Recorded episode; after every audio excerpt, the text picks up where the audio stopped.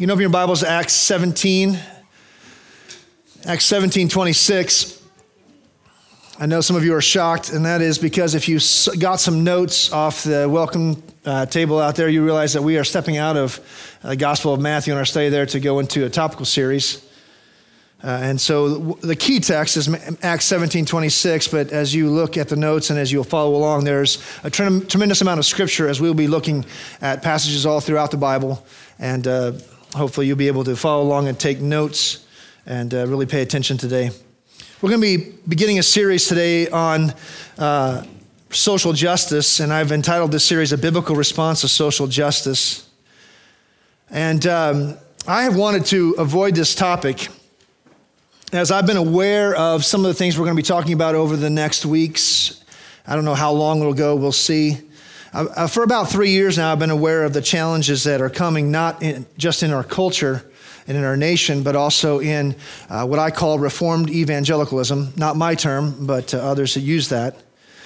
And uh, I have not uh, agreed or not addressed it head on. It sometimes shows up in application. You'll hear some uh, pieces of that showing up in different ways, but I've avoided what I'm going to begin today.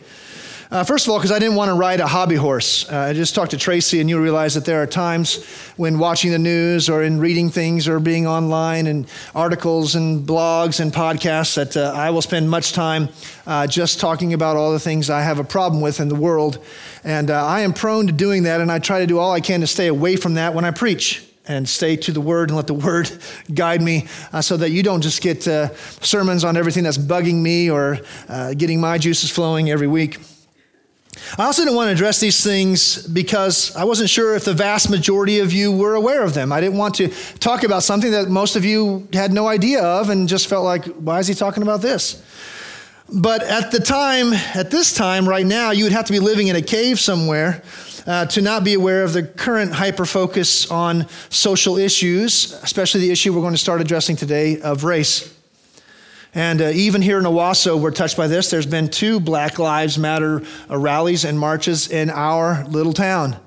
And uh, other things going on that uh, are, are, are, coming from uh, these very topics. And so they're not just things out there, they're not just things on the news, they're things that, that address us right where we live. Also, most of you should be aware that topical preaching is not my normal method of preaching. And uh, we usually go through books of the Bible uh, section by section. Uh, ex- exegetical, expositional preaching is what I believe to be the best form of preaching. But there are times when necessity, uh, I believe, leads us to do otherwise, and, and I think it's necessary at this time. And uh, that's because I believe this topic has become unavoidable. Not because necessarily of what is happening in our culture, though we've already talked about that, but because of what is happening and what I talked about in Reformed evangelicalism. Some of those who have most shaped my practical theology and ministry philosophy have gotten off track, especially on this issue. So, men whose books I have promoted, men whose books we've read and used as foundational material for Sunday school classes, for Sunday night services, have gotten off track in these very issues. And uh, this has been building for some time. At different times, I have read an article or listened to a podcast or heard a message at conferences I've attended and conferences I would normally have attended.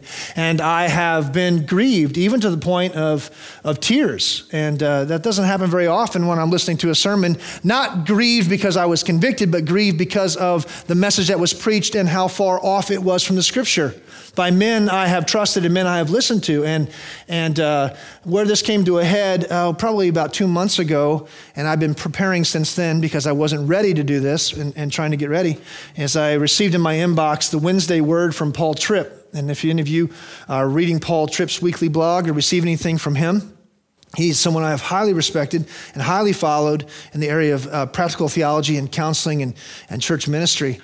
I received a, a blog post from him, a 17 minute video on racial justice.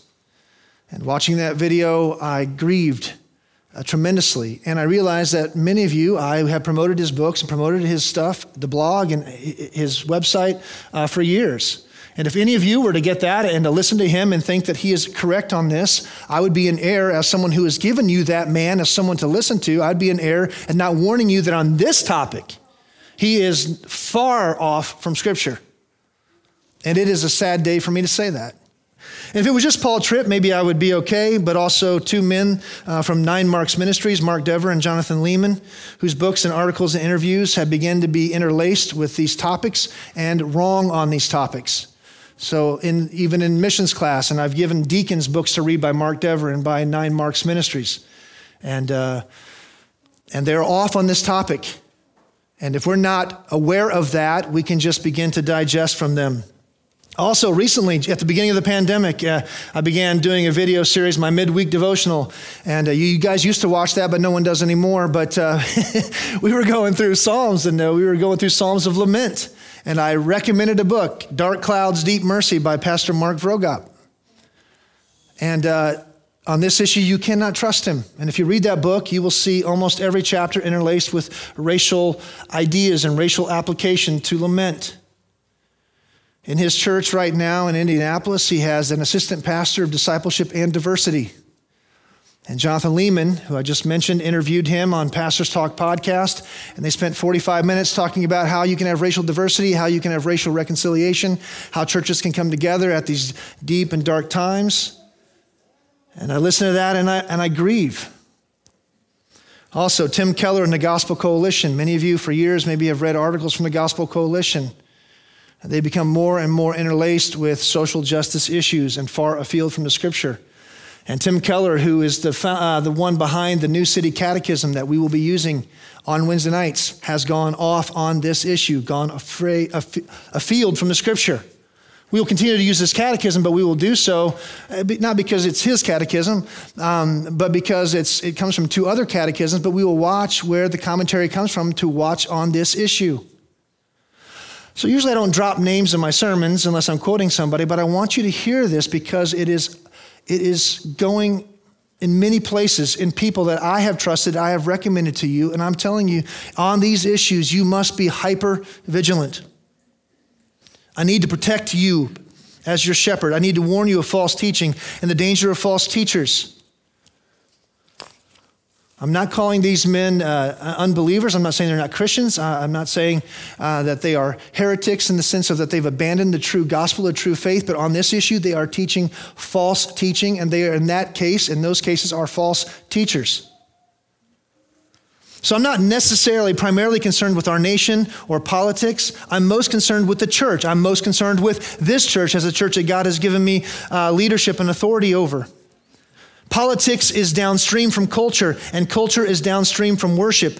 And if the church doesn't maintain the true worship of the one true God, centered on the one and only Savior Jesus Christ, preaching the one true gospel that is our one true hope, then the church will have nothing to offer to our culture and no prophetic message for politics and government. If we don't get this right, no one will. And if we as a church do not understand what the Bible says on these topics, then we will have nothing to offer and we will just follow along, usually two or three steps behind the cultural momentum. We're just a little bit downstream. And if we don't get out of the river, we will be swept along with everyone else. And as our nation and as our culture continues to go a certain way, we will just be behind it we, because we'll have no understanding of how to address it. Only when we rightly understand the truth can we have any positive impact on society. So, what we must do, what you must do, is read and listen with tremendous discernment and caution. Anyone who talks about anything racial must be carefully scrutinized. Anyone who talks about anything racial must be carefully scrutinized, especially on that topic. And I'm talking about in the church and outside the church, but primarily my focus is in the church. We never could take anyone's orthodoxy for granted. Yet it is easy to simply trust and take in. Pastor said this preacher was good. Pastor said this book was good. Pastor said that organization was trustworthy. And so I'm just going to buy and read and take in as if there is no discernment necessary. And I'm telling you that on the very people I have recommended to you in this area, in this topic, discernment is absolutely crucial. So if you're not aware of the things we're going to be talking about, if you're blissfully ignorant, get with it and understand it because it will impact you. If it isn't impacting you in other ways, it will impact your children, it will impact your grandchildren. And some of the things we're talking about, you need to be prepared for because Thanksgiving is coming and they might sit around your table or you might sit around their table and they might start bringing these very topics up, even as Christians, attending other good churches or from this church as well. Now, I don't want you to take what anyone says for granted or trust anyone what they say, including the very person speaking to you this morning. So if you don't take what I say with a couple grains of salt and check what the scripture says to make sure that I'm accurate, then you're missing the whole point. if you're just going to accept what someone gives you and just take it in, then you're in trouble. Examine the scriptures to see if these things are so. Quickly, I want to give you a definition of social justice. Now, one of the reasons I handed out these gigantic notes today is because you're not going to be able to write everything down. And also, we're not having communion today because I have a feeling, I don't know how I have this feeling, we're going to go longer than normal.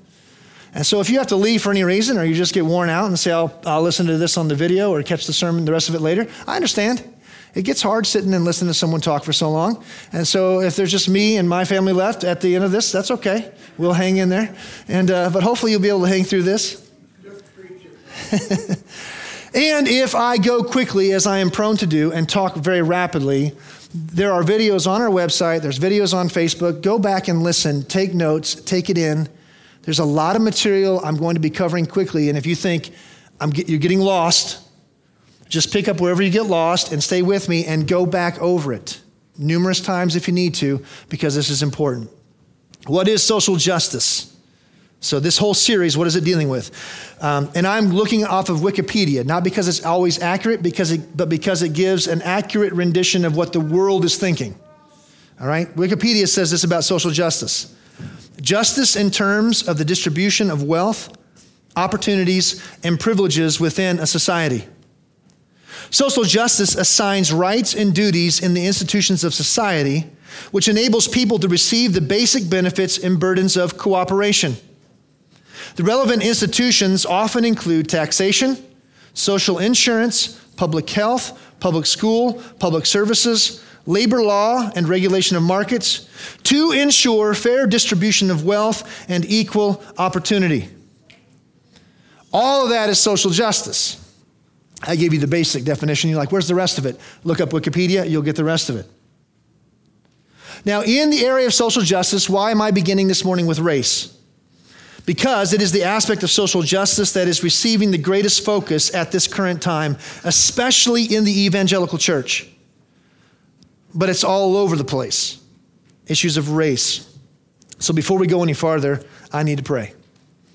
Father, help me speak the truth Help the listeners to follow and search the scriptures. Help them to do the diligent work necessary to understand if these things are so, that we would be Bible believing, Bible preaching, Bible living Christians in every area of our lives. We need your spirit to do this work in us today, we pray. In Jesus' name, amen. My theme this morning is a long one testing everything by the one true standard of the scripture we must reject unbiblical terms and categories and develop the habit of using biblical terms and categories as we seek biblical solutions to age old human problems. We must reject unbiblical terms and categories, develop the habit of using biblical terms and categories as we seek biblical solutions to problems in our lives and in our culture and in our nation and in our world. What's the key term in all that theme? Biblical. You better be biblical and you better understand what the Bible says on every topic, or you are prone in every instance to be swept away by the currents of culture. We will never find ultimate and eternal solutions by framing the discussion in temporary and man made terms and categories. We must go to God's eternal word for the eternal truth that gives us God's eternal answers to any situation we face. So, if we're going to talk about race, we must define our terms. What is race? Well, for 400 years, it meant, first of all, common descent, species. So for 400 years, people talked about race as one human race. We are all of the human race. And sometimes you'll still hear people say that today. But it also became declassified with one nation or one ethnic group. So we have the German race, we have the English race, we have other races, and that began to be used talking about not just the human race as a whole, but ethnic groups within it. In the mid 19th century, there was a new definition developed. It grew uh, through the 18th century into the 19th century, and this is the second definition. a classification of humans based on various physical characteristics. That's important. That is vitally important. Physical characteristics, especially skin color, facial form, and eye shape. So, skull size, jaw shape, and then skin color, things you can see outwardly, began to be the scientific focus. Sometimes you will see this as a scientific understanding of race, very science based. That is not the definition that most people are using today, especially in, in uh, uh, academic elitism in the news. Today, race is best understood in the third definition a socially constructed category of identification based on, again, we have the same similarity here physical characteristics, but socially constructed is the key word here. So, ancestry, historical affiliation, or shared culture. Many people identify, and you could also put self identify, but I'm getting this from dictionary.com, so I left their definition as they put it. Many people identify as a member of a particular race based on one or more of the preceding factors, and doing so helps members of, listen carefully, oppressed groups to form communities. Socially constructed. That's typically how most people are using the term today. So, for 400 years, we used one term. For about 150 years, we used a different term. And now we're using it differently. And if you don't understand the different uses of that word, you might be using it in one of the older definitions and thinking the person talking to you is using an older definition when they're not. And the confusion of definitions is important, which is why I put them on the paper and put them on the screen so you can know what we're talking about. Ethnicity. What is ethnicity? We'll be talking about that a lot today. Ethnicity is an ethnic group. There, there you go. Did I not put that in there? I'm sorry. Ethnicity is an ethnic group, a social group that shares a common and distinctive culture, religion, language, or the like. A social group, ethnic group, common and distinctive culture, religion, language. What is culture? So if we have a common culture, what is that? Culture is the customs, beliefs, and behaviors, arts, social institutions, and achievements of a particular nation, people, or other social group. Sometimes we use the word civilization to talk about culture. So some of you grew up taking a specific class in either high school or college, and what was it called? Western Civ. Civ standing for civilization. Versus as opposed to Eastern civilization or Greek civilization or Roman civilization or some other kind of civilization. That term is sometimes synonymous for culture. Now, we want to start with the Bible. And we're going to end with the Bible with a little bit of no Bible in between. So hang with me. First of all, race is unbiblical. Race is unbiblical. The term race is never found in the Bible, but neither is the concept. You can read your Bible from cover to cover. You will not find the word in English race, but neither will you find the concept of race as given in the second and third definitions. The Bible never, listen carefully, never classifies people on the basis of physical characteristics. How does the Bible classify people? What are the biblical distinctions? Let me give those to you and we will move rather quickly. The scriptures on the screen, but I also put the scriptures in your notes for further study. Fundamental distinctions are this Acts 17 26. If you're there, you can look in your Bible as I read it. And he, that is God, the Creator God, and He made from one man every nation of mankind to live on all the face of the earth, having determined allotted periods and boundaries of their dwelling place. The first fundamental distinction is that there is only one mankind. There's only one mankind. From one man. Who is that one man? Adam. From one man comes every nation of mankind. Every person is a descendant of Adam. Every human being has descended from one common source. Even Eve came from Adam. Very important to see that. When God created Eve, he took a rib from Adam. Therefore, from Adam comes everyone, including Eve. We all have a common origin. Then, secondly, every person from every ethnicity came from one man. Every ethnicity came from one man. From one man comes every nation. The word nation in Acts 17 26 is the Greek word ethnos. Where do we get our word ethnicity? From ethnos. One man, all groups of people. Go back to my definition of ethnicity. So, how did we get from one man to all the nations of the earth? How did we get such apparently different people from one source, from one man. I'm going to give you a quick overview of the biblical narrative. In Genesis, one man becomes one family as God takes a rib from Adam and creates Eve, and they become one flesh in marriage. Genesis chapter 2. Then God blessed that marriage with children. Genesis 4. And until the flood, you can read all about that one family, Adam's family, and chapter 5, his descendants. You get the genealogy of Adam and all his descendants. All people came from one man and one family, and they were all right there together. Then all mankind was judged with the flood. Because of mankind's wickedness and sin, God judged mankind with the worldwide flood and destroyed all of mankind except for one family Noah, his wife, Noah's three sons, and their three wives. Each son had one wife.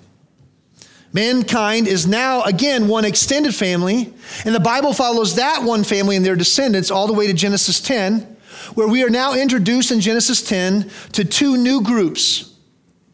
So we have families, but all these families are in one descendant line of families. And then we are introduced in Genesis 10 repeatedly to clans and nations. From each of Noah's three sons comes clams, clams. okay, I'll slow down. Clans and nations. And they might have eaten clams as clans, but I don't know. I wasn't there.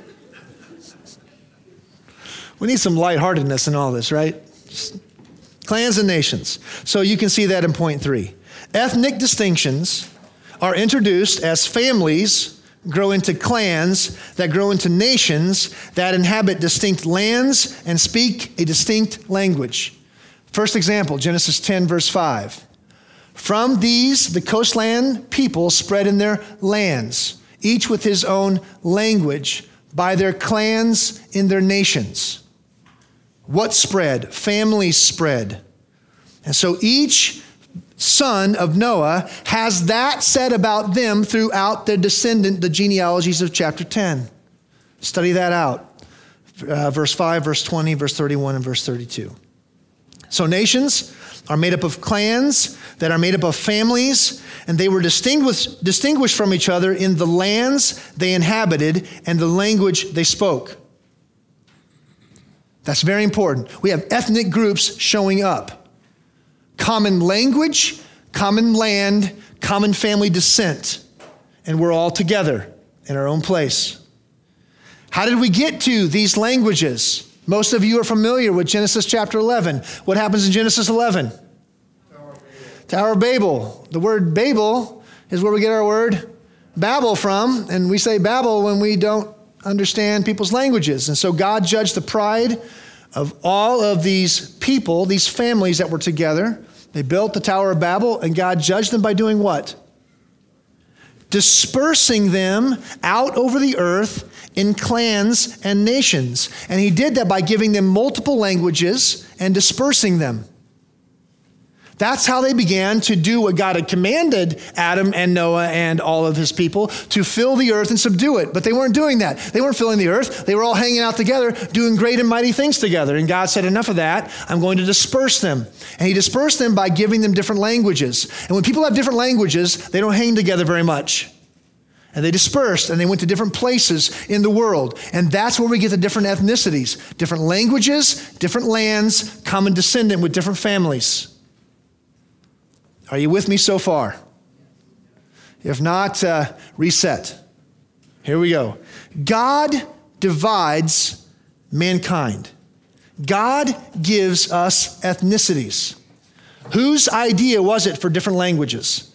Whose idea was it for different lands? Whose idea was it for different kinds of people? But notice the differences land, language, descendants. Any physical characteristics so far? Therefore, anyone who wants to tell you that the curse of Ham is the curse of dark skin doesn't understand their Bible whatsoever. If you want to read more, or learn more about that, talk to me later. But that's a wrong view of seeing the curse of Ham as a physical characteristic and the curse that God, when God marked him. There's no biblical foundation for that whatsoever. And it has been abused in sinful ways. So we have common descendants, common language, and a common land. That leads us to, secondly, our second overall distinctive It's the Old Testament distinction of Jew and Gentile. And that shows up in Genesis chapter 12.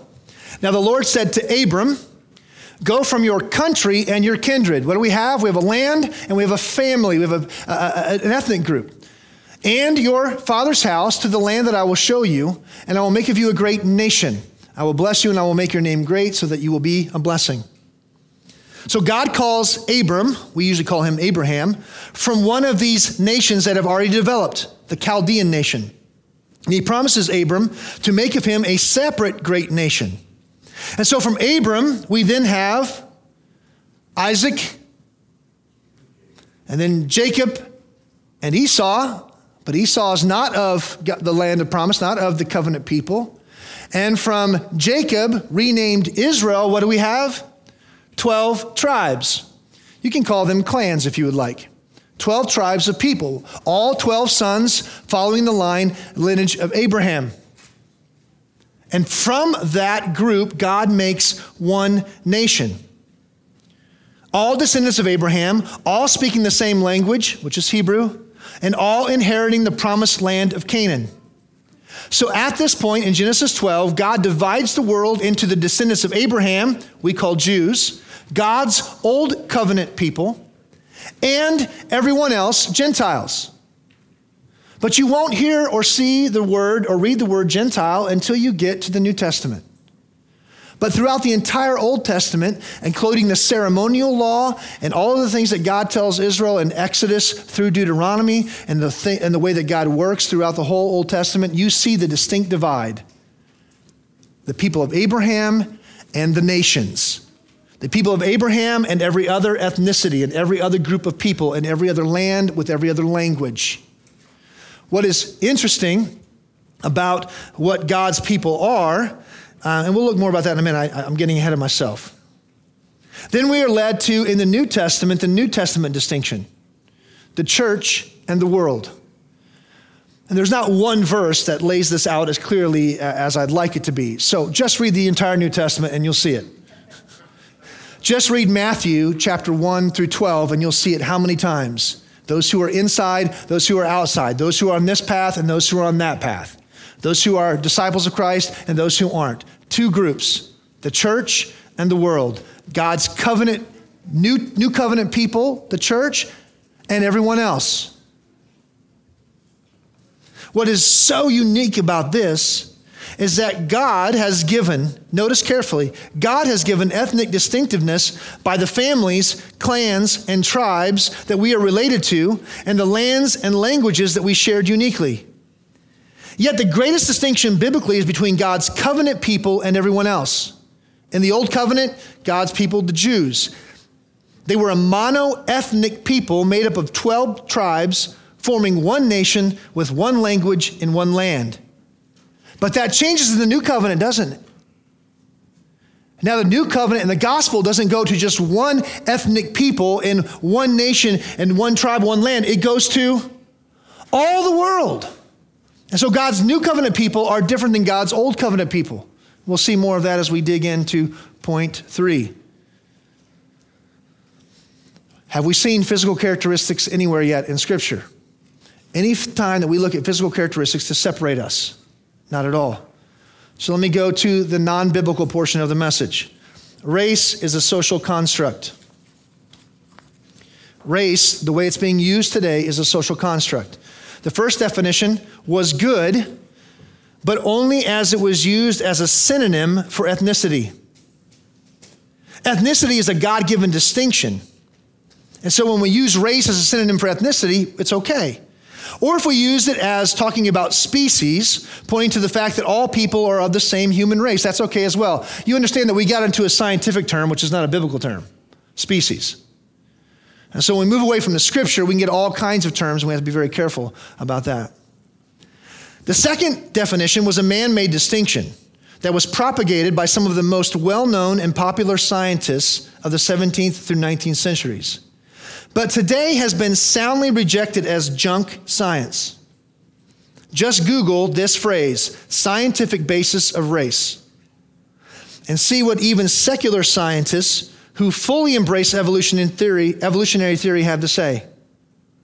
So here's one example, or a couple examples. From the National Geographic magazine, April 2018. Here's the heading There is no scientific basis for race. Newsweek magazine, uh, November 8th, 2014. There is no such thing as race. March 13th, 2020, from, I never heard of this magazine. I just Googled, and this is what I saw Sapiens Anthropology Magazine. Very scientific. Race is real, but it's not genetic. If race is real, but it has nothing to do with genetics, what does it have to do with? A social construct. However, we identify race, however, we make race to be, that comes from a scientific magazine, which says there is no science to race the way it's used in the third definition. We're just making it up as we go. For over 300 years, socially defined notions of race have shaped human lives around the globe, but the category has no biological foundation. If you think people are speaking scientifically and talking about genetics and biology when they use the word race, you are sadly mistaken. You're using definition number two, and you are out of the loop. Now, I just want you to hear carefully as a side note. Some of the best known philosophers and scientists for 300 years 150 years to 300 years, believed that second definition to be true. That the size of your skull, the color of your skin, the shape of your jaw, all of those things determined your race and determined which race is superior or inferior to other races. And that was science. Science. So before you start believing everything science has to say, you better realize that if you had just read your Bible for 150 to 300 years, you know what you could have said to science? You're wrong. And now they figured out that they were wrong, but we knew it as biblical Christians all along. Don't follow science ultimately, or first of all, but always take your science and run it through the grid of the biblical teaching. And it would have saved the world a lot of problems. Why? Because letter A, race as a biological genetic theory developed into a tool to promote racism. Second definition was developed, it didn't start this way, but it developed quickly into a tool to promote racism. The focus on physical differences evolved into a ranking of superiority and inferiority of groups represented solely by physical differences. It developed alongside the scientific theory of polygenism that believed that each race had a different origin typically five races around the globe, and each one came from five different origins. If we know our Bible, we know that is false. It's false. The Bible's clear. But Christians have bought into the second definition without realizing both the foundation of it and, and the wrongness of it biologically, but more importantly, the wrongness of it theologically, which is ultimate. This view influenced the support of slavery in America and the Holocaust in Germany and apartheid in South Africa. Just look at people. Can't you tell they're different? And because they're different, can't you tell who's more superior? Let's just get a few scientists to tell you that this, this qualification physically says people are superior and others are inferior.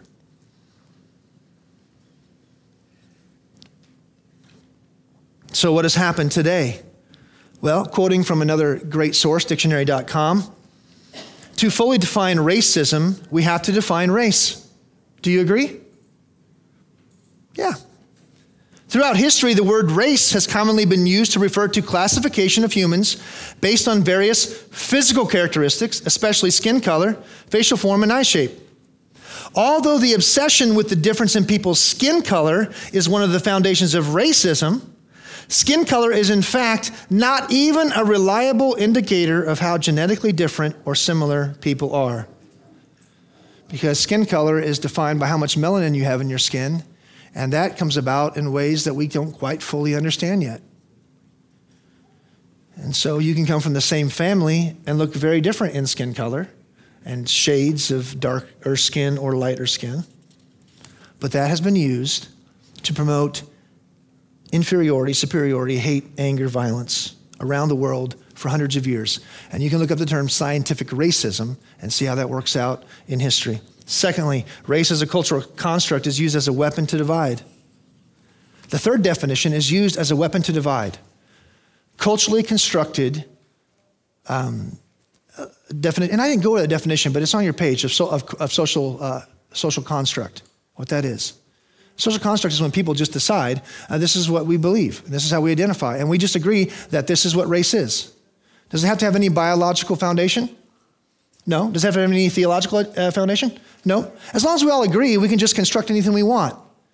Let me give you one example how that works. If we all just agree that biological distinctions at birth between male and female genders have no bearing on whether you're a man or a woman, as long as we can all just agree that how you were born and how God created you to be with the very different physical char- characteristics from every cell to every outworking of it is not really determinative of anything. We can just determine who's a man and who's a woman on something else. That's social construct. So, take that as an extra bonus. Now we're going two minutes longer than we already were going to go. Now, the third definition leads to division. Color blindness used to be the professed goal of civil rights. Some of you are old enough to remember the 1960s. Do some of you remember that? Chad says, No, I'm so old I forgot it. But Marianne, she remembers the 1960s remembers the uh, civil rights issue. Color blindness used to be the goal. Remember the famous uh, speech by Martin Luther King Jr.? I have a dream that my four little children will one day live in a nation where they will not be judged by the color of their skin, but by the content of their character. That was what civil rights used to be about, or at least professed to be about. Now, the anti racism group is seeking to make everything a color issue. We thought it was color blindness that was wanted, but now all of a sudden everything is black and white. Have you noticed that?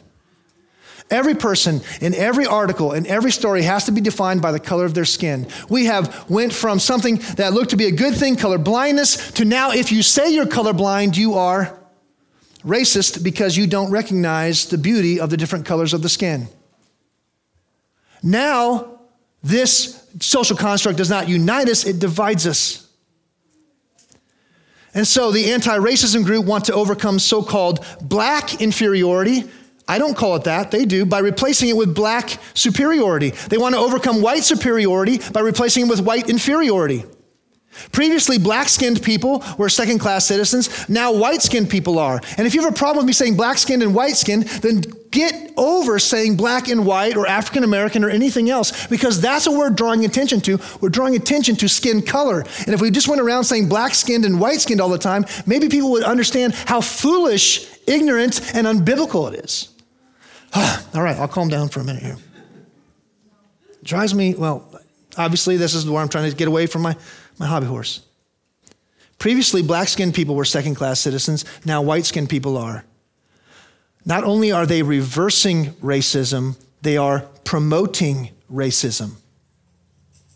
They're not getting away from racism. They are making us more racially focused than ever and leading to greater and greater racism by the old definition racial superiority, racial hatred, racial inferiority.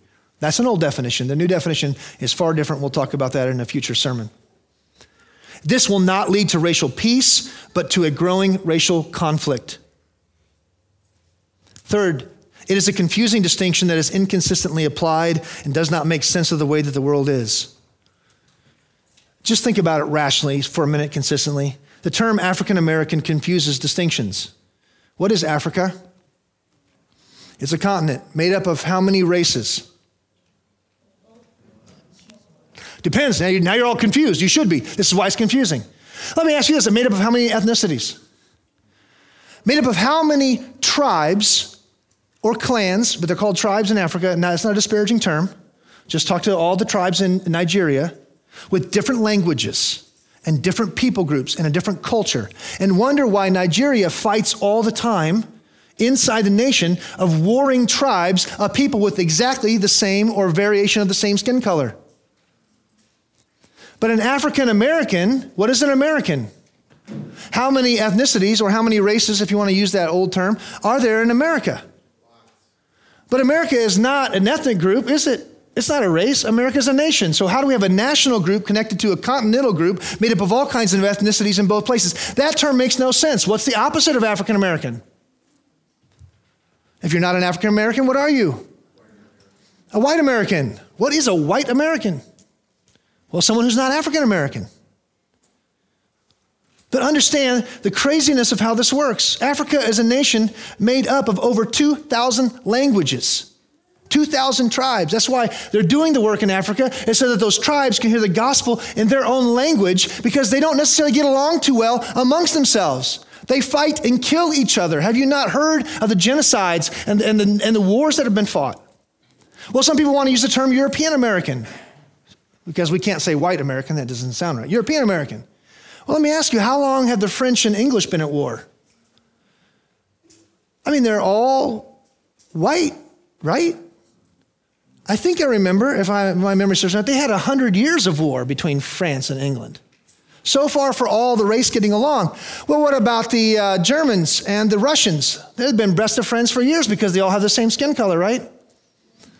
No, millions, atrocities, especially. Look at World War II. The hatred and animosity between these different ethnic groups of different languages and different lands. And what happened in Yugoslavia? They were one nation made up of different tribes of people with different languages, different cultures. And when the national government broke down, what happened between the Serbs and the Croats and, and all of those people?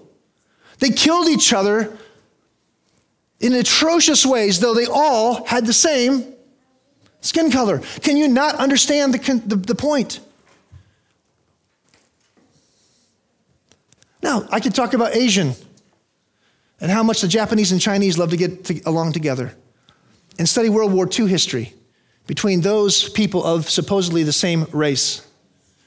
How about Koreans and Vietnamese? And go down the list. What about Hispanics?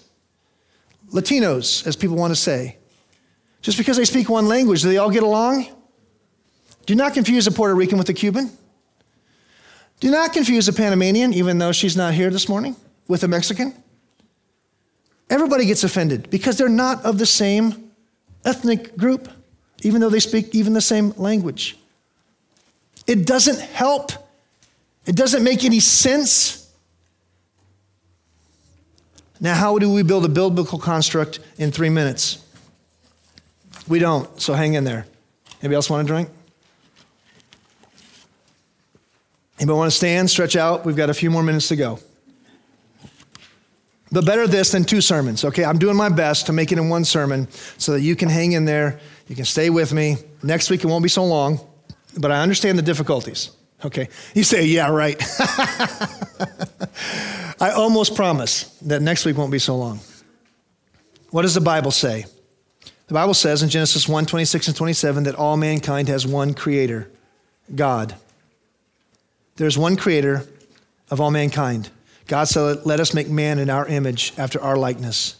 And let them have dominion over the fish of the sea, and over the birds of the air, and over the heavens, the birds of the heavens, and over the livestock, and over all the earth, and over every creeping thing that creeps on the earth. So God created man in his own image. In the image of God, he created him, male and female, he created them. What's our takeaway? Therefore, every person, every human being, the way we use it today, but every person in mankind, every person in that group that God created, starting with Adam, with that one source, has equal dignity and equal worth as every person is made in the image of God. No matter their physical appearance, equal worth, equal dignity, image of God. Therefore, anything termed racism, follow, filtered through a biblical worldview that says hatred inferiority, superiority, division, separateness because of physical characteristics is sin. It's sin. And if you harbor that kind of hatred or superiority in your heart, or you use that against others when it's not true, that is sin. Everybody understand? Have we made ourselves clear? Secondly, all mankind has one human father. Our commonality in creation causes us to bear the image of God, and that unites us as one humanity.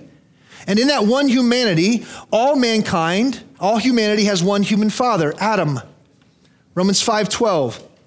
Therefore, just as sin came into the world through one man, and death through sin, and so death spread to all men because all sinned and understood here in Adam. Because of our common humanity and our common creation in the one common origin, Adam, every person is a sinner. Born with a sin nature, equally capable of committing every sin and under the just condemnation of God. We are all condemned together.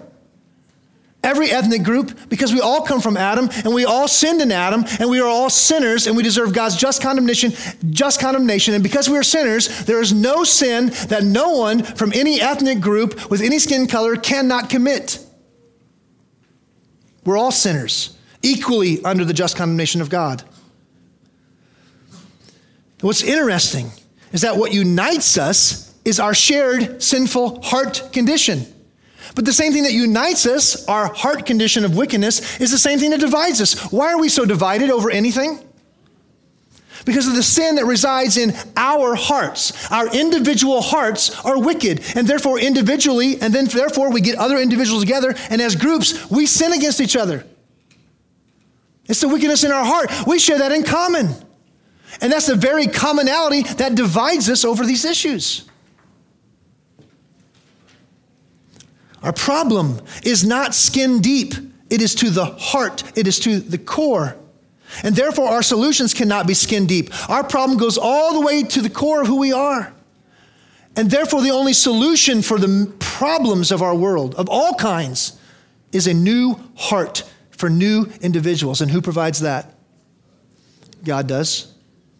All mankind has how many saviors? One savior. And what's his name? Jesus Christ. Romans 5 again, verses 18 and 19. Therefore, as one trespass, Adam's trespass, led to condemnation for all men, all are sinners. So one act of righteousness, Jesus' perfect life and death on the cross, leads to justification in life for all men. For as by the one man's disobedience, Adam, the many were made sinners, so by the one man's obedience, Christ, the many will be made righteous. What's our takeaway? Therefore, every person will only be made righteous by trusting in the Lord Jesus Christ. But if we have five different races from five different origins, who sinned in Adam? Well, it'd be great to figure out which race came from Adam, wouldn't it? Because only those who died in Adam spiritually can be made alive through Christ spiritually. Which means if there's five different origins of five different uh, races, then we need five different saviors, and anyone outside the group of saving cannot be saved through Christ. This destroys the gospel. Which is why some would promote the fact hundreds of years ago, no one would do it today, that those who did not look like us and did not have our racial characteristics could never be saved because they were outside the race of Adam and therefore outside the work of Christ. Do you hear how this destroys the gospel? And only that by saying one common humanity, one common humanity leads to all our sinners, leads to all can be saved through Christ alone, and we can preach the gospel to people who look like anything. Honestly, truthfully, lovingly, passionately. It's the only solution. It's it. It's all we have. That's what the Bible has taught for 2,000 years. And those who don't take the Bible seriously or preach the Bible seriously will not come up with heart solutions. They'll try to come up with skin solutions. And their solutions are surface level, skin deep, and it will never work. And we'll talk about that starting with racial reconciliation next week and how wrong that term is and how it's been misapplied in evangelicalism. And if you want to prepare for that, just go into YouTube and put racial reconciliation evangelical. And see the thousands of sermons, hundreds of sermons, maybe it'll pop up, and you'll see most of them, not all of them, wrong on that issue. Which is why I'm talking about this today. And I'm sure you'll get, I'll get it exactly right next week. Come back and see if I do. What Billy Graham said is this the ground is level at the foot of the cross. I don't usually quote Billy Graham, but I remember that quote, and I didn't know who said it, so I looked it up. The ground is level at the foot of the cross. And, and what he meant by that most of the time was that all of us are sinners. But I'll apply that to skin color or to any other ungodly, unbiblical definition you want to use. Every person who comes to Jesus Christ, recognizing that they are a sinner to their core and trusting in Him to save them because of His perfect life and His death on the cross, will be saved. Every person. And that's the message we preach to all the nations, all the ethnos, every ethnicity, we preach that message to. Praise God. Letter D, all distinctions. Now, some distinctions are God given. I've talked about some of those. I didn't talk about every distinction. So, male and female is also a God given distinction, but I didn't have time. But there's also man made distinctions. But all distinctions are eliminated as the basis for our fundamental and primary identification. How do we identify? Self identify. How do you describe yourself? The Bible says in Colossians chapter 3 and Galatians chapter 3 that those other distinctions are done away with in the church, in the cross, in Christ. So, what does Paul say to the Colossians? Do not lie to one another, saying that you have put off the old self with its practices and put on the new self, which is being renewed in knowledge after the image of its creator. There's an old self, and that old self wants to do sinful distinctions, but there's a new self.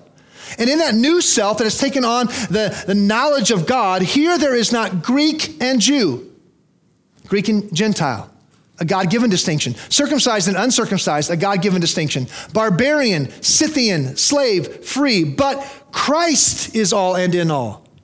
We are all Christians. We are all in Christ, and every other distinction is done away with. Galatians 3 For in Christ Jesus you are all sons of God through faith. Every person by faith becomes a child of God. For as many of you as were baptized into Christ have put on Christ. And if you are in Christ, have put on Christ, a Christian, then there is neither Jew nor Greek, slave nor free, male and female, for you are all one in Christ because you are all of Christ. Therefore, here's the takeaway there is no place for an ethnic, cultural, national, economic, or gender focus for our, our identity, either for pride or prejudice, hatred or harmony. When we take those distinctions that God says through Paul don't apply anymore and we highlight them as reasons to divide or even reasons to unite, we are being unbiblical. Do you want to have a Gentile church and a Jew church? A Jewish church? Read Galatians. You want to have a male church and a female church? Read Galatians. You want to have a rich church and a poor church? Read Galatians. You want to have a slave church and a free church? Read Galatians. They're done away with in Christ. And so to continue to highlight our differences and divide as churches or as Christians over those kind of distinctions is wicked. It's unbiblical. It is sinful. It is wrong. Or if you want to say, hey, let's all just get together in harmony in these different groups, it's also wrong. Unbiblical. Letter E, any highlighting of ethnic groups is to magnify God's faithfulness in keeping the Abrahamic covenant and Christ's worthiness because of his redemptive work. Multiple times in Revelation, it says this and they sang a new song, saying, Worthy are you to take the scroll and open its seals, for you were slain, talking about Christ, the Lamb of God, and by your blood you ransomed people for God from every tribe and language and people and nation. Do you see the distinction? And it continues on to the book of Revelation. But why did God repeatedly say that? Because he is highlighting the faithfulness in the Abrahamic covenant, which is Abraham's people would be a blessing to how many nations? All nations. That through Abraham's seed, Jesus Christ, Christ would redeem people from every ethnic group around the world. And that's what he's highlighting. Ethnic distinctions are not emphasized in these passages in Revelation to magnify or glorify the ethnic distinctions as important. Will there be people of every skin color around the throne? Yes, there will be. So what? That's not the point of this. Therefore, all of the people of every skin color are going to break into groups of skin color around the throne, celebrate their skin co- color for eternity. Is that what this is saying? So we have to make sure that in this life, we celebrate every skin color as important and vital. We talk about skin color all the time because in heaven, that's what we'll be doing. We'll be around the throne saying, hey, black is beautiful. Hey, white is beautiful. Hey, black lives matter. Hey, white lives matter. Is that what we're going to be doing? Is that the point? And yet, There are pastors talking about the beauty of skin color and the beauty of ethnicity and the wonder of how we should elevate those differences inside the church, and that will bring us all together. God forbid. And if I had any courage, I would use a stronger form of that. But I'm not that courageous. God forbid. May it be anathema in this church and every other church. And therefore, to suggest that ethnic diversity is any part of the mission of the local church is abused when they use these scriptures. So every church need to have, needs to have multiple ethnicities highlighted and encouraged. That's the, that is what is being promoted. If you live anywhere with any ethnic diversity, your church must reflect the ethnic diversity of your, of your town, of your city, of your state, of your, of, your, of your surroundings. And if not, there must be some implicit hatred, superiority for why that's not true. All right, back on track, we'll never get done. Here's the point I am close to the end. Amen. We must stop using the word race as much as possible. That's my challenge to you. Do not use the word race any longer. We must get back to the biblical term of ethnicity. Use ethnic, ethnicity every time. Why? Because it's the biblical term, and we should speak biblically at every chance we get. Avoid the word racism and use the term ethnic hatred, ethnic superiority, ethnic vainglory. Th- those things are real, those things are true. The Bible talks about those things. But we have to get the right term, and we have to speak of them correctly, biblically. Some usage might be necessary for the sake of conversation. If you start using these terms, there's gonna be a lot of people going, huh, I have no idea what you're talking about. So you might have to use the word race just to help people understand what you're talking about. But when you do that, make sure you define your term and they define theirs because a lot of people use terms without knowing what in the world they mean by them. And you might not be talking about the same thing. Probably not. If you're gonna speak biblically and they're not, you probably won't be talking about the same thing. A Christian should never classify people on the basis of a social construct. A Christian should never classify people on the basis of a social construct. May we get away from classifying people based on race, the five races, the three races, the six races, the two races. In America, there's supposedly only two races, really, that matter. And they are defined as black and white. And we should get away from those kind of distinctions altogether. We should never highlight skin color as a category for any reason. Now, it might be a helpful distinguisher when describing an individual same as height, weight, hair, hair color, age, etc. You know, so and so. What do you mean? No, I don't know who you're talking about. You know, so and so. They're really tall. They're really short. They're, they're really they're rather large, big boned, as we like to say. Um, they, they have red hair. Is that wrong to distinguish people by those kind of physical descriptions? And so, if you use skin color to help people recognize different people in a group, it makes a lot of sense. So, if you're in a primarily black uh, location, and you had a friend who was of white skin color, it would be easiest to distinguish that person from everyone else by just saying one thing. That's not wrong. It's not wrong to distinguish, it's just a distinction. And so we can do that. I'm not trying to say never use those things at all. Um, but other than that, it has no helpfulness whatsoever. The solutions that are offered by race focused Christians will only lead to greater and greater division. Did you, uh, I know it's been long, and you guys are, some of you are still awake. Thank you. Listen carefully that the solutions that are offered by race focused Christians will only lead to greater and greater division in the church. Every promotion of every sermon talking about everything having to do with race is dividing us more and more and more. And some people are promoting the idea that pastors should preach on this for weeks months and years until all racism is rooted out of the church. And any church that takes on that challenge of speaking about this from an unbiblical perspective, the opposite of what I'm talking about, for weeks or months, will not just divide the church, they will destroy the church. And that's the solutions that are being offered. In a black and white world, in a world obsessed with skin color, the theological response will only be surface level. The solutions will only be skin deep.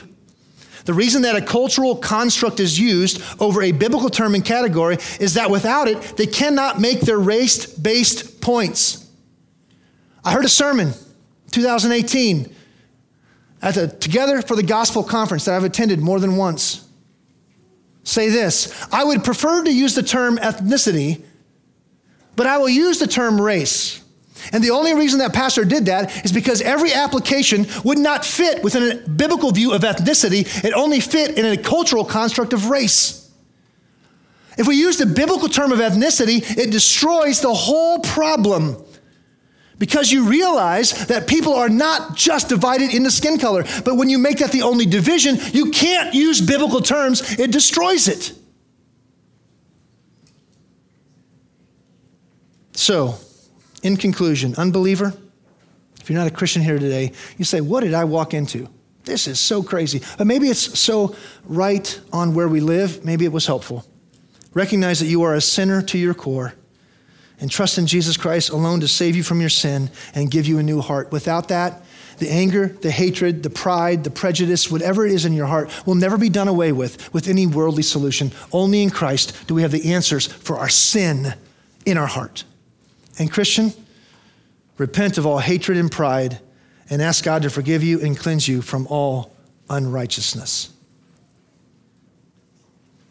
If you have been proud based upon physical characteristics of any kind, but especially skin color, if you have hated or had uh, prejudice because of skin color for any reason, repent. Reject, hate it. Ask God to cleanse you and change you.